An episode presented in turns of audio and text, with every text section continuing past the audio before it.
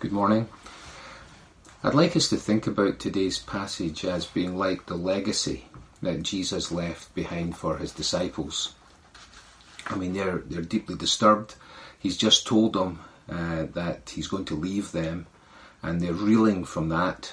In fact, he's going to be on the cross by first thing the next uh, morning. But rather than thinking about that, his main ambition is to is to comfort them and he does that by talking about, about three things that he will leave behind, that he will bequeath to them, that will be a legacy that he, he gives to them. And, and, and this is a legacy that uh, is enjoyed by the Christian as well. Real gifts, real possessions that Christ has left behind that help us to rejoice rather than having a troubled heart. And, and here they are. Um, number one, from verse 26, uh, the Helper, the Holy Spirit. Number two, he talks about my peace that I leave with you. And then thirdly, he talks about the knowledge of his love for his Father. So let's look at these one uh, by one. The Helper. As we learned last week, this is otherwise translated, this title, as the Counselor, um, the Comforter, or the advocate. It's the idea of someone who is called alongside you uh, to help. Uh, notice back in verse 16 when he, when he introduces this idea, uh, he talks about the fact that another comforter will be sent. And that idea is another who is of the same kind. In the same way, he says, as, as I have helped you. In so many ways, I've been a helper to you then in exactly that same form, the Holy Spirit who will come will help you in a whole raft of different ways as well as He comes alongside you to support you. I thought actually when I, I was thinking of this word helper, of what was said uh, in the Garden of Eden to uh, uh, about Adam. God said, you know, let, let, let us make a helper for him. Eve is about to be uh, created a helper that will be suitable and will be appropriate uh, for Adam. Somebody was going to come alongside of him uh, who would make up for his deficiencies, who would support and encourage and, and be with him and make up all that was lacking. And so here is a real legacy that is going to be left. The Spirit of God is going to come and He is going to be our helper. He is here. Now, just note a couple of things that are said here in the verses about who he is and what he will do. Of course, the point is made that he is part of the Godhead, the triune God. You'll notice there in verse 25 the Helper, the Holy Spirit, whom the Father will send in my name. You have the three members of the Godhead there. You have His holiness mentioned, one of the essential attributes of God Himself. And of course, there's an implication and lesson in that, uh, a bit of a test actually. Uh, the Holy Spirit will never lead us into doing something that is not holy. Many people talk about being told by the Holy Spirit to do certain things, and that is a test. He will never lead us to do anything that is not holy. But the main point I want to just uh, mention to you is the fact that it says that he will teach you all things and bring to your remembrance all that I have said to you. Now, fundamentally, this is speaking to us about the inspiration of the Scriptures, about the Bible, the fact that the Holy Spirit teaches us the Word of God through the Bible being compiled. Now, you'll probably remember the words of 2 Peter chapter uh, 1 when it says, and this is referring to the Old Testament scripture, that men spoke from God as they were carried along by the Holy Spirit. That's how the Old Testament scriptures were written. All these different individuals, God's Spirit carried them along and inspired them to write the very words of God that didn't have their origin in their own heads. And now here are these men, these fearful men, these men who seem so unprepared and uneducated, and yet they are going to experience the same thing along with the other authors of our New Testament.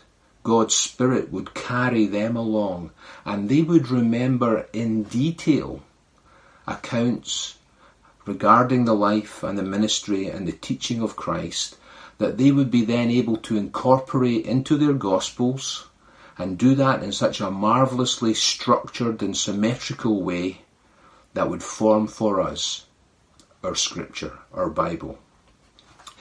In addition, this uh, quality of the helper uh, to, under, to, to, to, guide us to understand um, is also relevant to our perception of spiritual truth today.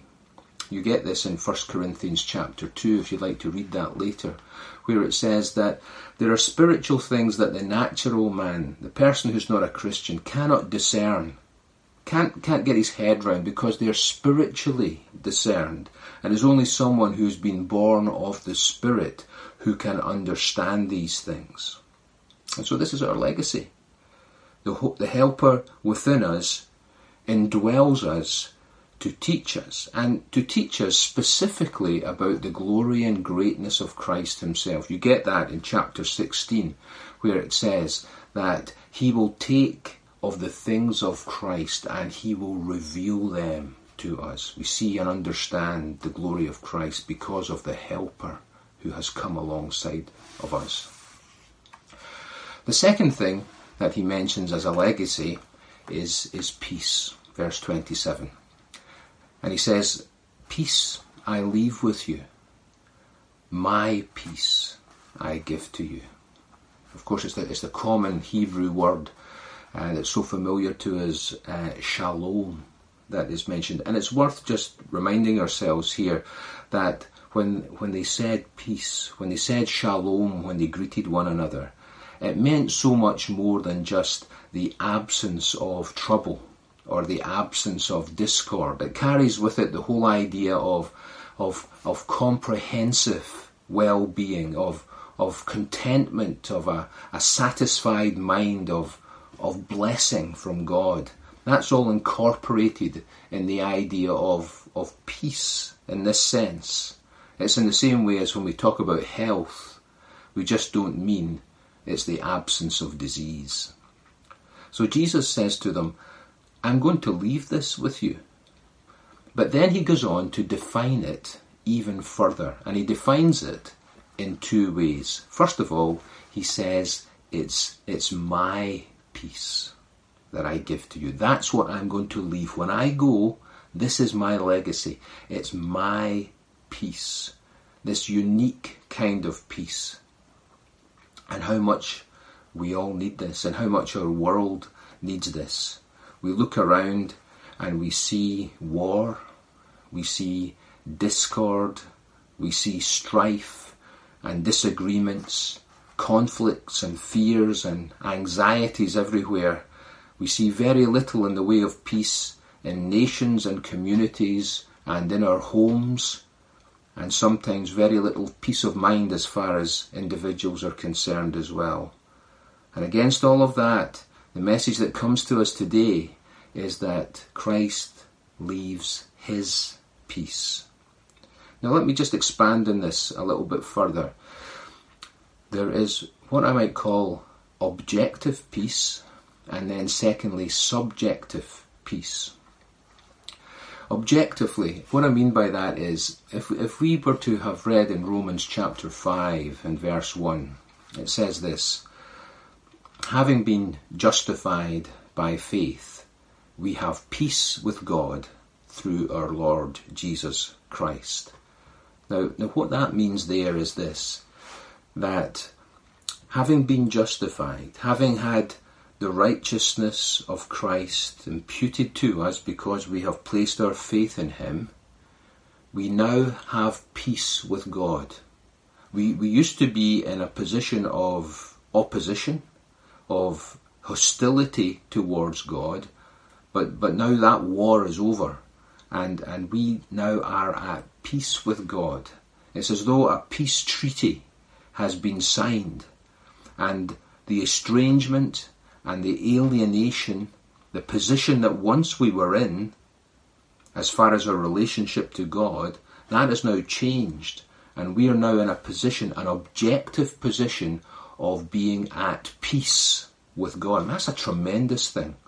Many people, of course, don't realize that their whole life has been lived in alienation to God and at war with God and, and the need that there is to, to be at peace. And the death of Christ and this tremendous message of justification, of having all of Christ's right and goodness imputed to us, put to our account when we place our faith in Him, it places us in a position of peace with God. But secondly, there is a more subjective kind of understanding to this idea of the peace of God. And you get this one actually when you read uh, some verses in, in Philippians chapter 4, where it talks about the peace that, that passes all understanding, that will guard our hearts and our minds in Christ Jesus. This, this is an, a personal sense of peace from Christ that comes from trusting in Him and having an awareness of the goodness and the power and the love of Christ uh, towards us.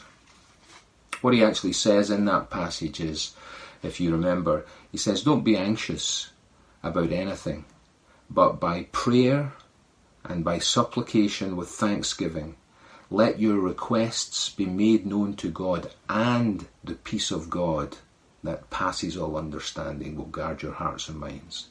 So it's talking about prayer. We come to Him in prayer. And as we do that, we believe in Him. We believe that He cares for us. And we lay our concerns before Him. And we do that with gratitude, understanding His goodness towards us. And it's as we believe in God's ability to listen to our prayers and to care for us that the peace of God that passes understanding comes into subjectively guard our hearts and mind. That word guard actually sometimes is translated garrison, you know, a, garrison like a castle. Um, that the peace of God can garrison our hearts uh, and minds. Reminds me of a wonderful verse in Isaiah 26 and 3, which says, You will keep him in perfect peace whose mind is stayed on you because he trusts in you. So the message here really is that subjective peace comes when we trust in God and believe in his goodness and in his ability. And when we think in that way, the peace of God, that perfect peace, it comes to us. It's a little bit like the incident regarding the storm in the lake during the life of Christ. Uh, the storm's crashing all round about, and it's almost as if the disciples are, are asking the question, Don't you care that we perish? Um, the tempest is raging here, and yet Christ is able to stand up and he's able to calm that. And he says, You know, these waves, this wind, it will obey my will and he's able to say, Peace, be still in the midst uh, of storm. Let's remember today his ability to do that in the storms of our life. Uh, let's remember that that we are of more worth than, than many sparrows. He cares for, for the birds of the air, and we're of greater value. Um, he knows our needs.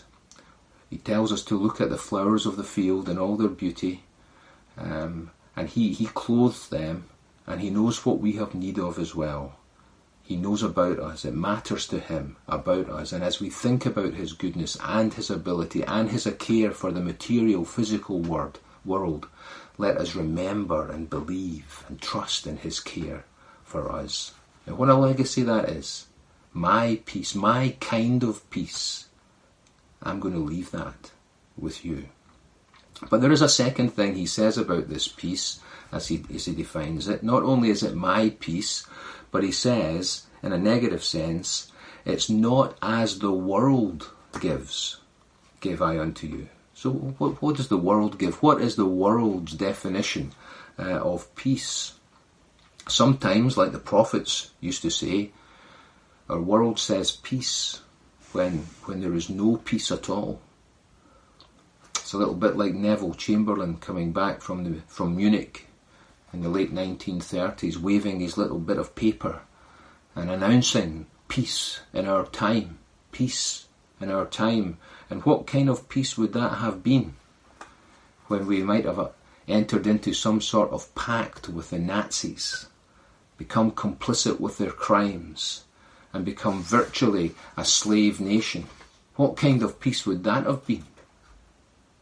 What kind of peace does our world offer at times? Let me tell you, it's a false peace. It won't deliver.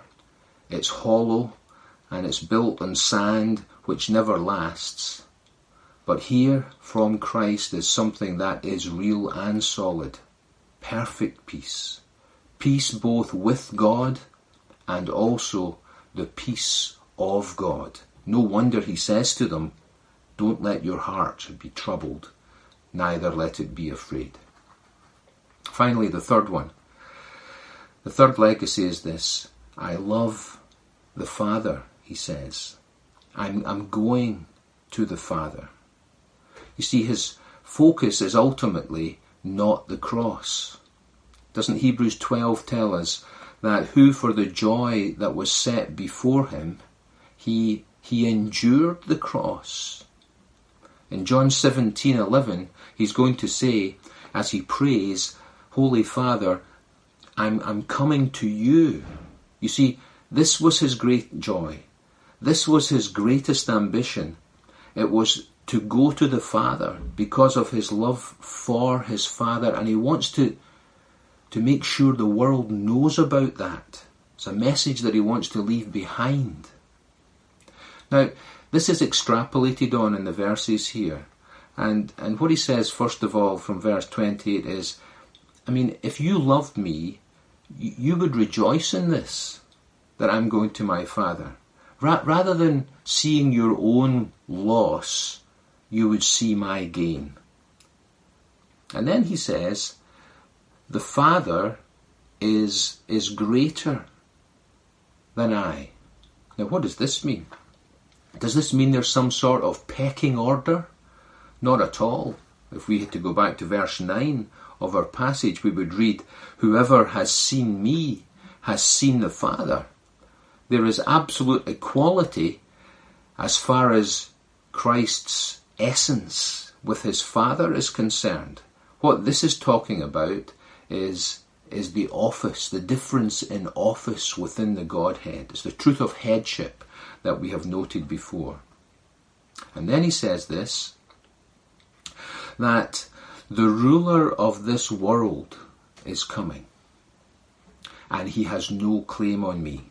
This is, of course, is Satan that is being talked about. He dominates the world and its attitudes and its practices. But like Job tells us, he is ultimately governed and restricted by God's overall sovereignty. He is coming, the Lord Jesus says. It's not just the fact that Judas is coming, is coming with the, the priests. It's not just that the priests are coming or the Roman soldiers are coming to the Garden of Gethsemane. It's, it's the, the prince of this world that is coming, the ruler of this world who is coming with all his temptation and his schemes and his wickedness. But, it says here, he has no claim on me. He will not find a foothold that he can work upon. He will not find any way, way in, no weak area that he has some sort of hold upon, unlike what happened with Judas.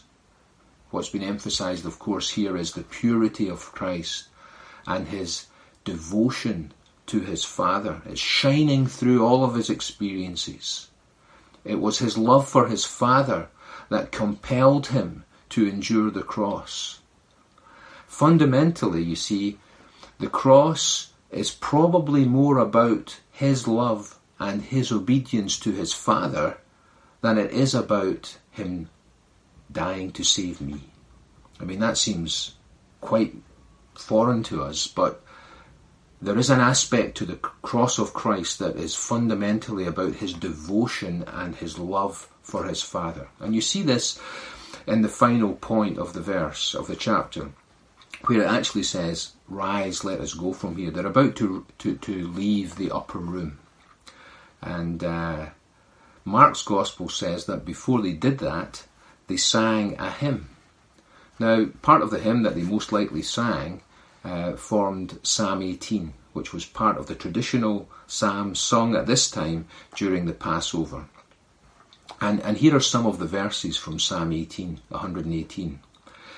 This is the day that the Lord has made.